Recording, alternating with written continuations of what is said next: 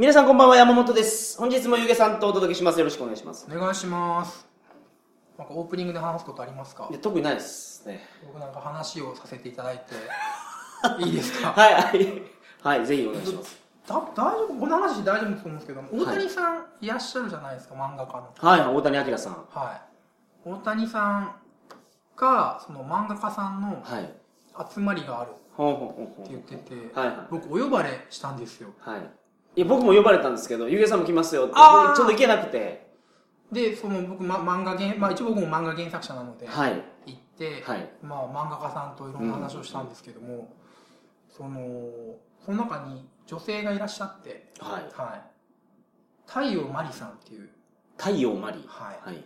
で、えー作品がですねはい「騎乗戦士木馬さん」騎乗戦士の騎乗はあの馬に乗る騎乗ですね。はい。戦士を戦うですね、はい。騎乗戦士木馬さんっていう作品を書いてるって言われて、でまあすぐその場で僕タブレット持ってたので、はい。すぐ買ったわけですよ、はい。でパッドで見たんですけど、はい。まあ面白いは面白いんですよ。それ以上にエロいんですよ。ほうほうほまあなんですかね。エロおもろいギャグ漫画っていうか木馬はその三角木馬ではないですよね。いやそれっぽいですね。ああはあはあは何が言いたいかというと、はい。こんなエロいものをこんな美人が描いてるのかって僕すごい興奮しちゃったっていう。いや綺麗なんですよ。はいはいはいはい。いやーなんかイメージだと僕僕の勝手なイメージだとそのエロ漫画とかうん。はなんかもう、まあ、エロ漫画じゃないですよ。そのまあ一応なんですかねそのサンデー裏サンデーに連載されてる作品なので、はい。その完全なエロ漫画ではないですけど、はい。まあ、エロギャグ漫画なんですけど、い、やこんな綺麗な人がこんなん書いておおいい社会だなと思って。いやいやまあちょっと興奮したって話です、すいません。なるほどはい。はいなんか身になったんですか？その飲み会では。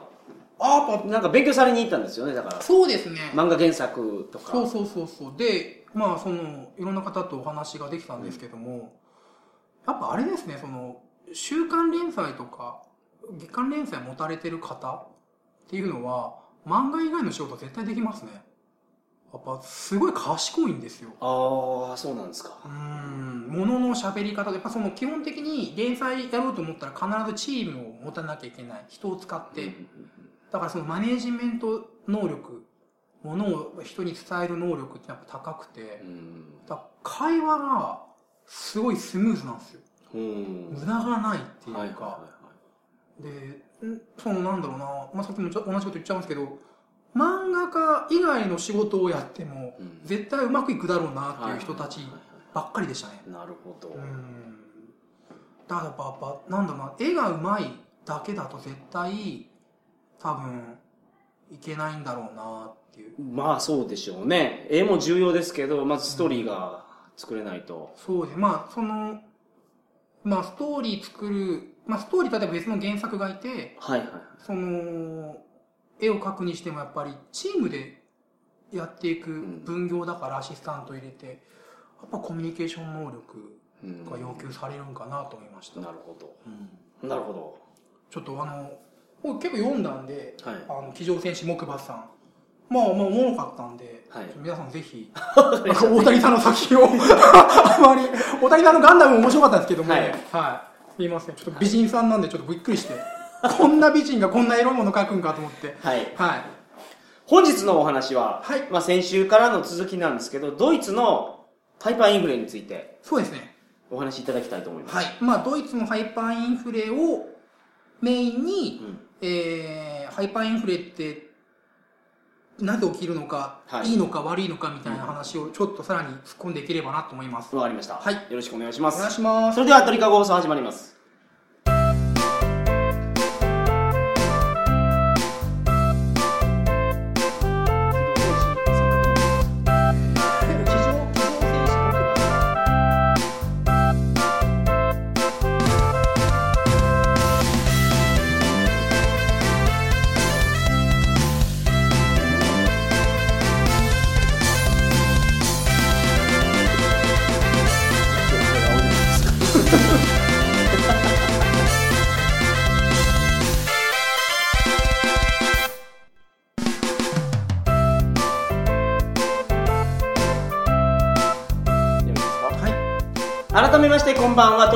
送第466回をお送りします。番組に関するお問い合わせは info.tkago.net info.tkago.net までよろしくお願いします。お願いします。はい。はい。ではドイツのハイパーインフレですね。はい。まずドイツは先進7カ国の中でずば抜けてハイパーインフレを経験しています。1回だけじゃないんですね。えーっとあそのまあ基本えっとえ1回だけですね。あああ。基本1回だけです。基本1 1回やけどそのレベルがすごいと。そうですね。インフレのレベルが。そうですね。えー、書種242ページですね。浜島書店の、えーニューステージ、世界史小覧の242ページ下開けてもらうと、ん。先週もちょっとお話ししたんですが、はい。えーパンの値段が数年でですね、1.2兆倍になるよと。うん。アンパン、100円のアンパンが120兆円になってしまったっていうインフレを経験してます。うんで、これいつの話かというと、第一次世界大戦後の話になります。で、ちょっと時間順で説明していきます。はい。で第一次世界大戦でドイツ大負けしまあドイツ負けてしまいます。はい。で負けて賠償金を払えと。でこの賠償金っていうのはえー、お札で払うんじゃないんですよ。ほだってお札で払ってしまったら例えば単純に1300あうん1320億マルクって書いて パンって印鑑をしてはいと渡して終わりじゃないですか。うはい。だから実際はそのブスで払うわけですね。うんなるほど。で具体的には金塊ですね。はい。で、242ページ上の方に、賠償問題ってありますよね。あありますね。はい。でそこで、えーロンドン会議で1921年、第一次世界大戦が終わって2、3年後ですが、ドイツの賠償金額が1320億金マルク。1320億金マルクっていうのは、はい1マルクが金 0.358g です。で、うんそれだけの金塊を準備せえというわけですね。とんでもない量の金塊であったがゆえに、当時のイギリスの経済学者ケインズは、これは経済学で使う数字じゃないね。天文学で使う数字だね。ということで、ここで天文学的数字って言葉が生まれました。あここでできたんですか？ここでできました。は。はははいなるほどじゃあ、その金塊の量がはいどれぐらいかというとですね、えーっと今、1マルクが金 0.358g はいはそれのいうところの1320億マルクを払わないかんい。と。そうですね。で、金に直すと何キロ金にぐらいですか？直すとですね、すみません、私自分の今テキストを広げているんですが、はい。湯気塾のテキスト。湯気塾のテキストも売りたいなと思ってるんですが、すみません。ね、ちょっと、出てこい！出てこい！あったあったあったあったあった、これだ。えーっと、金に直すとですね、はい。4万7256トン。4万トン。4万7256トンの金塊で、はい。えーっと、現在世界で一番金を持っているのが、アメリカの FRB なんですよ、中央銀行。はい。で、これが8135トンなんですよ。ほうほうほうほで、世界中にある金の量っていうのはいろいろ議論されてますけども、うん。このアメリカが持ってる金の量のおそらく倍ぐらいだろうって言われてうますから、はいはいはい世界中の金全てが多分1万6000トンと考えて、はいはいで、払えっていうのが4万7000トンなんですよ。うんうんとんでもない数字ですね。うんうんちなみに、えー、これ誰が決めたんですかこの金額？これイギリスとフランス、特にフランスが決めましたね。お前のせいで、こんだけダメージあったんだから 払えと。はいで、支払うためには、当時の GDP、GNP で考えると、うんドイツ人は100年間飲まず食わずで働いて、返せるか返せないかの金額らしいです。はいまあ、とんでもない金額だったよ。うん確かにで、えー、当然、これは払えないわけですよ。はいもうフランスはもう、もう感情爆発してますから、うんというか、この一次大戦の前に、フフ戦争、フランス戦、フランス戦争、はいドイツとフランス戦争してるんですよね。はいで、そこで、あの構造がわかるああ、そう世ですね、書いてます、書いてます。ははい。あの、もう、ドイツがやりたい放題やるわけですね。はいベルサイユ宮殿で、ドイツ帝国の成立式やりいのとか、はいはい賠償金奪いいの、で、それで、フランスのまあ、仕返しっていうことで、えー、こんだけの金額を貸してると。はいで、ドイツは払えないと。うんで払えなかったらってなった場合、払えなかったので、フランスどうしたかというと、はいドイツの工業地帯を占領したんですよ。そのそれが242ページ真ん中の、えー、ドイツ領内、かっこエッセンに入るフランス兵ってありますね。はいはいはいはいフランスは何考えたかというと、ドイツの工業地帯を占領して、はいお前ら賠償金払えなかったら、いここで生産した物を奪うぜ、と。はあはあはあはあということをやろうとしたんです。ここまはいでご質問ないですか？全然ないですはい。で、じゃあこれに対して、ドイツの労働者はどうしたかはいっていうと、えー、どうせうちらが生産してもフランス野郎が持っていくんだったら、うん生産しないということで、ストライキに入りました。働かなくなりました。はいで、当時、えー、まず生産しないから物がないですよね。ストライキ入ってるから。はいで、当時のドイツ政府っていうのが、バイマール共和国政府だったんですね。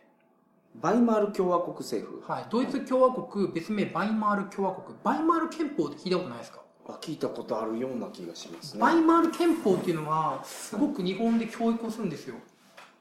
日本が元にした憲法がバイマール憲法ですか日本国憲法の1個前のバージョンがバイマール憲法なんです。はいで、日本国憲法と、の日本国憲法の特徴の一つが、社会権はいというものが入ってるよと。バイマール憲法に、それに、ババイマール憲法はその、えーご先祖様、社会権をがっつり規定したご先祖様に当たると。社会権ってわかりますか？社会権って公民権みたいなやつですか？あー、ちょっと違う。まあ、にまあ、ちょっともうかすぎましたね。はい権利の話なんですけど、はい今のところ権利っていうのは2つあって、はい自由権と社会権に分かれる。うんうんうんで、自由権っていうのは、えー、政府が何々するな、勝手に逮捕するな、逮捕する場合はちゃんと令状を持ってこいとか、はい。検閲するな、出版物を事前にチェックしたりするな、はい。政府は集集会や表現の自由を邪魔するな、っていうのは自由権です。で、これは、その19世紀型1800年代に整備された権利で、はい。20世紀の権利としては社会権。社会権っていうのは政府に対して国民が何々してくれよっていうお願いできる権利です。はいはい。例えばその子供に教育を与えてくれよとかはい社長が労働組合潰そうとしていると。うん。労基署はちゃんと動いて社長を取り締まってくれよはい。で食えないから食わせてくれよっうんていうのが社会権です。うん。でこのバイマール憲法の社会権の一部である生存権。はい。食えなかったら食わせてくれよっていう。これが日本国憲法で、えーあります。日本国憲法第25条。国民は全て健康で文化的な最低限度の生活を営む権利を有する。はい基本的人権っていうやつですか？うーんと、基本的人権っていうのは、学生数分かりますけども、僕は自由権が基本的人権って教えています。おおなるほ社会権っていうのは基本的ではないよっていうのに僕は教えています。どはいはい。まあ、社会権も基本的人権だ。人間に備わっている、もともと当たり前に備わっている権利だという考え方ありますけども、はいそうすると点数が取れなくなっちゃう部分が多いので、ああそうなんですか、は受験の世界ではそうい。なんそうですすでねね。受験でよく出るのは、自由権は19世紀で、後に二度のそ、後に戦争を経験して、総力戦を経験して、一次大戦を経験すると社会権が定着するっていう。はあのがあるのではいはいはいだから当たり前の権利とは教えてないですね。うんうんなるほどはい。なるほどで、話元に戻して、日本国憲法第25条の、すべて国民は最低限度の生活を営む権利を有するを具体化したものが生活方法なんですよ。はいで、話元に戻して、そういった理念、そういった理念のもと作られた、ドイツ共和国、バイマール共和国なんですよ。で、はい労働者が働かないと、うんストライキを起こしてると、フランスやろうと揉めて。はいけども彼らの生活があるよね。うんじゃあ、生活保護を支給しましょう。と言っても、税収はないわけです。その企業活動が止まってますから。はい法人税は入ってこない。はい所得税は入ってこない。じゃあ、お札をすろうって話になったわけです。なるほどと、これは最悪のケースなわけです。つまり、物がない状態でお札を吸ったわけですね。はいで、この結果、ドイツでは破局的なインフレ、ハイパーインフレが発生してしまったっていう。うんで、先週話したように、インフレはインフレをと。えー、安くか、今のうち買って高く、さらに高くなった時売れば、儲かるから、えー今のうち、まだか、えー売り惜しみしとこうと。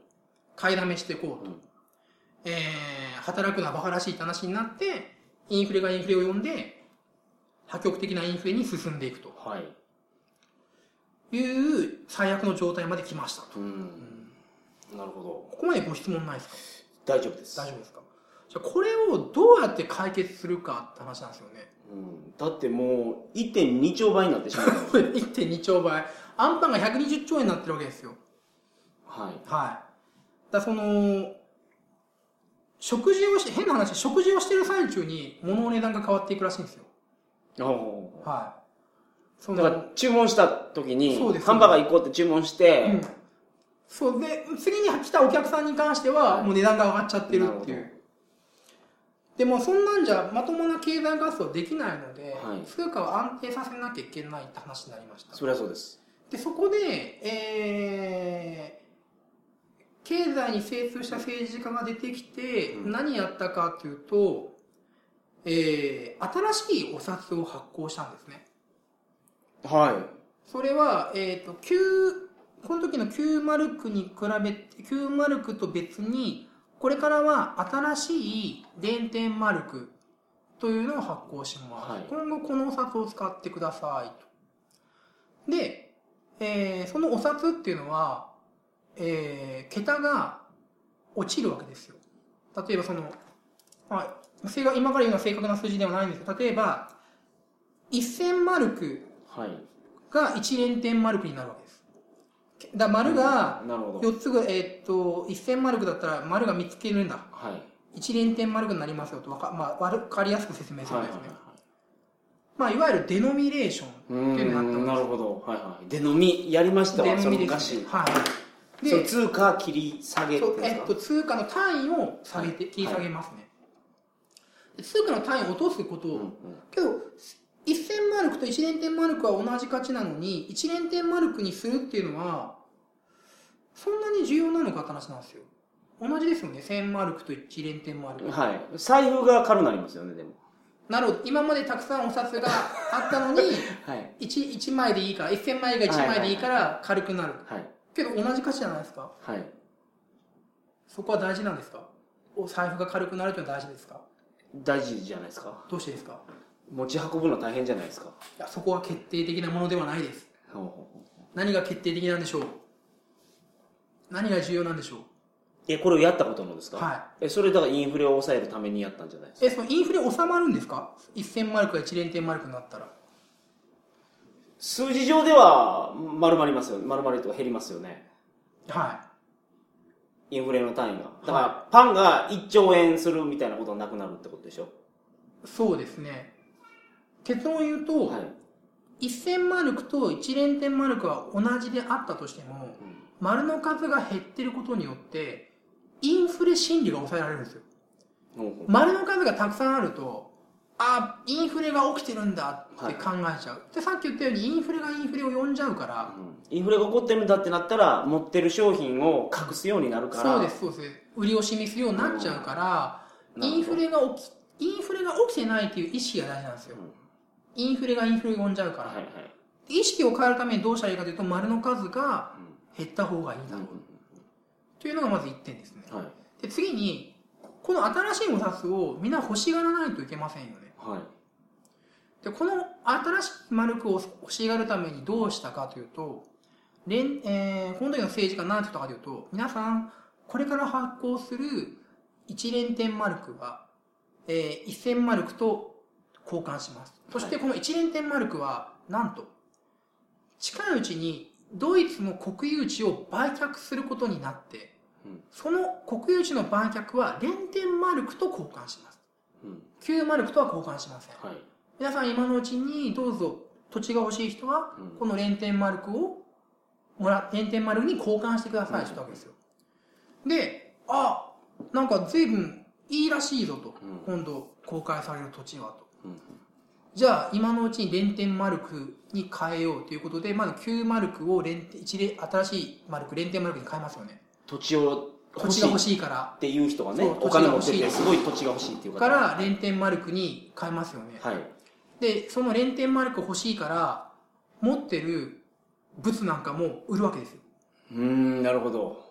今まで、マルクを手に入れるために、レンテンマルクが美味しいらしいぞと。はいはいはい。連天マルク倉庫にあった缶詰全部もう売売るわけですね。物資が出るようになるわけはいですよ。はいはいはい。なるほど。で、えーそうすると物資が出て、はい物が出回るからインフレが抑えられるわけです。はい。で、連天マルクを皆さん持つようになりますよって、はい連天マルクが流通するわけですよ。はい。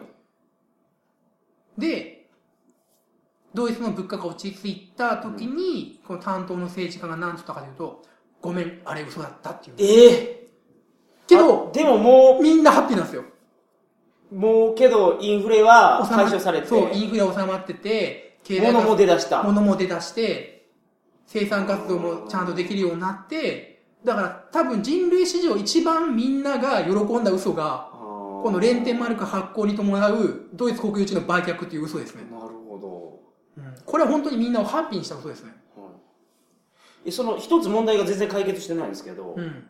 その、全世界中の金を集めてもはい払えないぐらいの賠償金がドイツにあるわけですよね。そうです、そうです、そうです。そこをまだ全然解決してないでしょ？そこの解決をどうしたかというと、はい最終的にヒトラーが出てきて踏み倒しますね。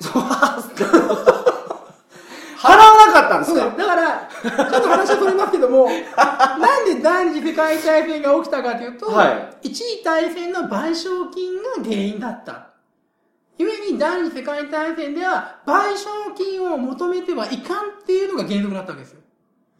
おー、なるほど。はいはいはいはだから、二次大戦は、一次大戦にどころの話じゃないぐらいドイツ暴れまくったんですが、い。は基本賠償金はそんなに払ってないです。い。日本はけど払ってるじゃないですか。日本は、確かにフィリピンには払いましたけども、日本が一番ご迷惑をかけた国はどこですか？迷惑かけた？迷惑かけた。まあ、とりあえず中国中国にダメージ与えましたよね。はい。満州事変、日中戦争で。まあ、まあ、いろんな数字がありますけども、まあ、でもそれ中国が受け取らなくて、韓国とか受け取ったんじゃないですか？韓国は払いま、韓国、日本は韓国には事実上賠償金払ってます。はい。で、中国に関しては有名な話なんですけども、うん日本と中国が和解する際に、その周恩来が、はい。まあ、さっきの話があると。第二次世界大戦の原因は第一次世界大戦の賠償金にあると。で、確かに我々の世代っていうのは、我々中国人っていうのはここでダメージを受けたから、正直賠償金欲しいのはあるんだけども、そうするとまた戦争が起きるから、今の中国人の世代が将来の両国民のために涙を飲もうって言って賠償金を取らなかった。えー、そんな感じで取らなかったんですか？まあその、そうですね。で、まあ実際、ちょこっとは払ってるっていう考え方もありますよ。例えば、日本が中国に ODA を。無償でやってるのは事実上の賠償金だって言ってますけど、それはビビたる金額なので、その、いや、これと比べたらね、この、ロンドン会議で1921年に決まったやつと比べたら、だからもうそビビたるもんなので、はい日本の中国に対する ODA とかは。うんただ、その、まあそこはやっぱり僕僕は親中派なの、親中派です、自分で言うのなんですけど、僕、だから、そこら辺はもっとみんなちゃんと知ってあげた方がいいんかな。中国は賠償金求めなかったっていうのは。少なくともうん、本当ビビたるものしかもらってない。うん ODA 程度しかもらってないっていう。うーん、なるほど。まあ今のは周恩来の有名な言葉ですね。我が世代が涙を飲む。うんそんな方がいらっしゃったんですね、まあまあまあまあまあ。だから第一次世界大戦が1918年に終わって、はいそれから21年でもう二次大戦になっちゃうわけですよね。えそんなに短いんです短いです、ね。短いです。本当に一次大戦の戦後処理に失敗して二次大戦なんですよ。あーだから第二次世界大戦中はもう何したかというと、もういかにこの戦争を終わらせるだけじゃなくて、いかにこの戦争が終わった時に、できる限り禍根が残らないように、問題が起きないようにしましょうって言って、国際連合だとか、その、じゃあ1ドル360円で固定しましょう、ブレトンズ体制だとか、現在の WTO ガットとかっていうのをもう対戦中に一生懸命作ろうとしていくわけですよ。へー。それはどこがですか？アメリカがですか？アメリカ中心ですね、もうで、実際それがある程度成功してるから、戦争、二次大戦終わった後、70年、大きな戦争がないっていうのはあると思いますね。はい。うん、でちょっと話それましたけど、はい。まあ、そうかもともとインフレの話ですね。ね。ちょっと話飛び飛びでしたけど。うん。はい失礼しました。なるほど。あ書いてますね。ナチス政権。はい。賠償金の支払いを一方的に打ち切る。打ち切る。はい なるほど。だかそうか。ら二次大戦では賠償金はほとんど払ってない。うーん。で、まあ、これ言うと絶対叩かれたり怒られたりするんですけども、はい。第二次世界大一次大戦までは戦争やってうん。勝った負けた、で負けた方賠償金払えってなったんですけど、二次大戦の場合だとその戦争を起こした政府を完全に潰してしまってうん例えば大日本帝国っていうのを解体してしまってはい。新しい国家にしますよとか、あとまあ怒られると思うんですけどなんで戦争が起きたかっていうのを検証しましょうで東京裁判やってるわけですね、もちろんその中で A 級戦犯とかが責任が重いとされる人は A 級とか B 級とかついてるってことですね。はい。その、まあ、東京裁判には問題が多々ある。いろいろまあ、その、なんでアメリカ側が広島長崎に原爆を落としているのに、非民民間人めちゃめちゃ殺してるのに裁かれてないんだとかいろいろ議論ありますけども、不完全な裁判かもしれませんけど、戦争をやった後になんであの戦争が起きたんだろうっていうことを検証しようとしただけでも価値はあるかなって僕思いますよ。うん。100%そのもちろんあの裁判自体にかなり問題があるとはいえはい。検証したことは評価すべきだと思います。うん。日本がけど参戦した理由ってはい。アメリカが日本のことを脅威だと思ったからここで一発やっとこうっていうことで始まったんじゃないんですか？まあいろいろありますけどそういう見方もできるはできますね。まあアメリカはひたすら西に進んでいきますから。ですよね。だから今中国がなんか占領してる占領しようとしてる海域あるじゃないですか、はいはいはい。フィリピンのあたりの、はいはい。あの辺をアメリカがブロックしようとしたんですよね。そうですね。まあアメリカはもうずっと西に西に進んできたんですよ資料州が、いやでもそれやとしたら原因はそっちじゃないですかってその戦争の原因は。うーん。まあけど日本も悪いところはあると思いますよ中国の中国を支配一人で支配しようっていう固執したこととか。まあそのアメリカだけが原因ではないと思いますよね、まあ、さっき山本さんが言ったこと一応マップで確認すると、はい。資料集が229ページのマップ1見てもらってアメリカ合衆国ってもともとニューヨークとか東海岸の方の東部13州から始まってはい。どんどんどんどん西に行くわけですよはい。で東、えー西海岸サンフランシスコまで通ってそしてハワイフィリピングアム取ってで中国に進出しようと。はい。でその過程で日本が邪魔になるので日本を潰したっていうのは長いスパンで見れば確かに山本さんが言う通りの考え方っていうのはあります。はい。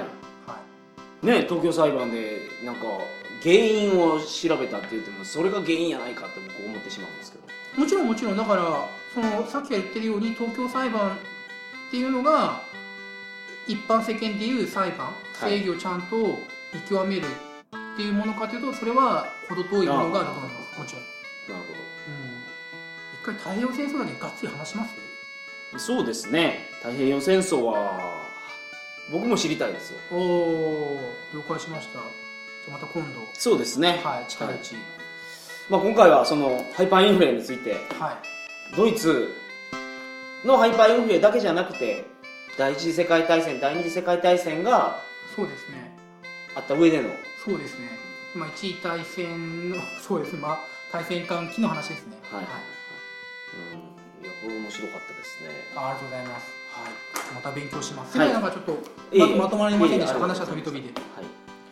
それでは皆さんおやすみなさいませ。おやすみなさい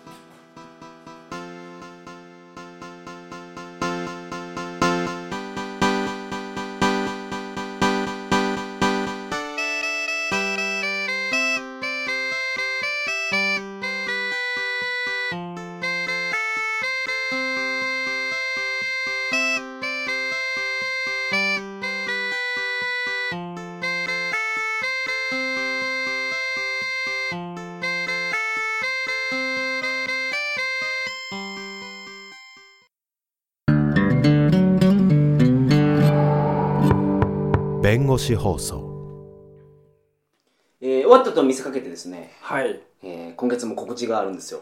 あ、そうなんですね。はい。えー毎年東京カルチャーカルチャーでやってます鳥かごナイトを今年も開催します。はい。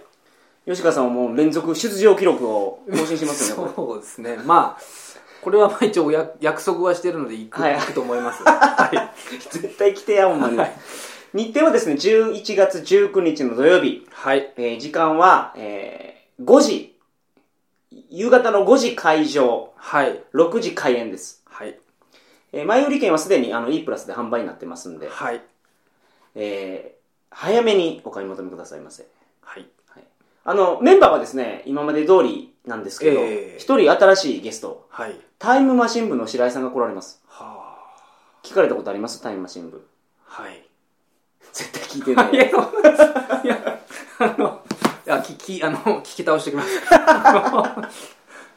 来られますんで。はい。はいでもまあ、かなり、こう、ポッドキャスト協会では、そうですあの、虚勢というか、虚勢やね。で虚勢というか、僕なんてほんまカスみたいな存在ですから。い二大巨頭ってことですかや、違う違う違います。もう白井さんはすごいですから。あ、そうなんです、ね。いや、こ、の弁護士放送聞かれてる方も、はい。もう鳥かご放送でもこれ、あの、告知しますけどね。はいはいはい。あの、皆さん聞いてるんじゃないかな。うんあの、弁護士放送のコーナーでは、どんなことをやります？全く考えてないですけどまだ、いはいうーん。やっぱちょっとなかなか直前にならないとあのやる気が出ないタイプ。であの。でも、いつも言ってんのは、放送では言えないようなことをやろうやないかと。でもまあどうですか？い意外とそうでもないかなっていう話のような気もはいはいはい。してるんですけど、ね、じゃあ今回は攻めてきてくださいよ。うんまあ録音禁止ノークレームですからねそうです、そうです、そうです。は はいいはいはい。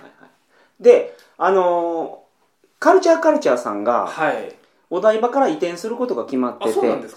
渋谷行くんですよ。へー来年の1月に。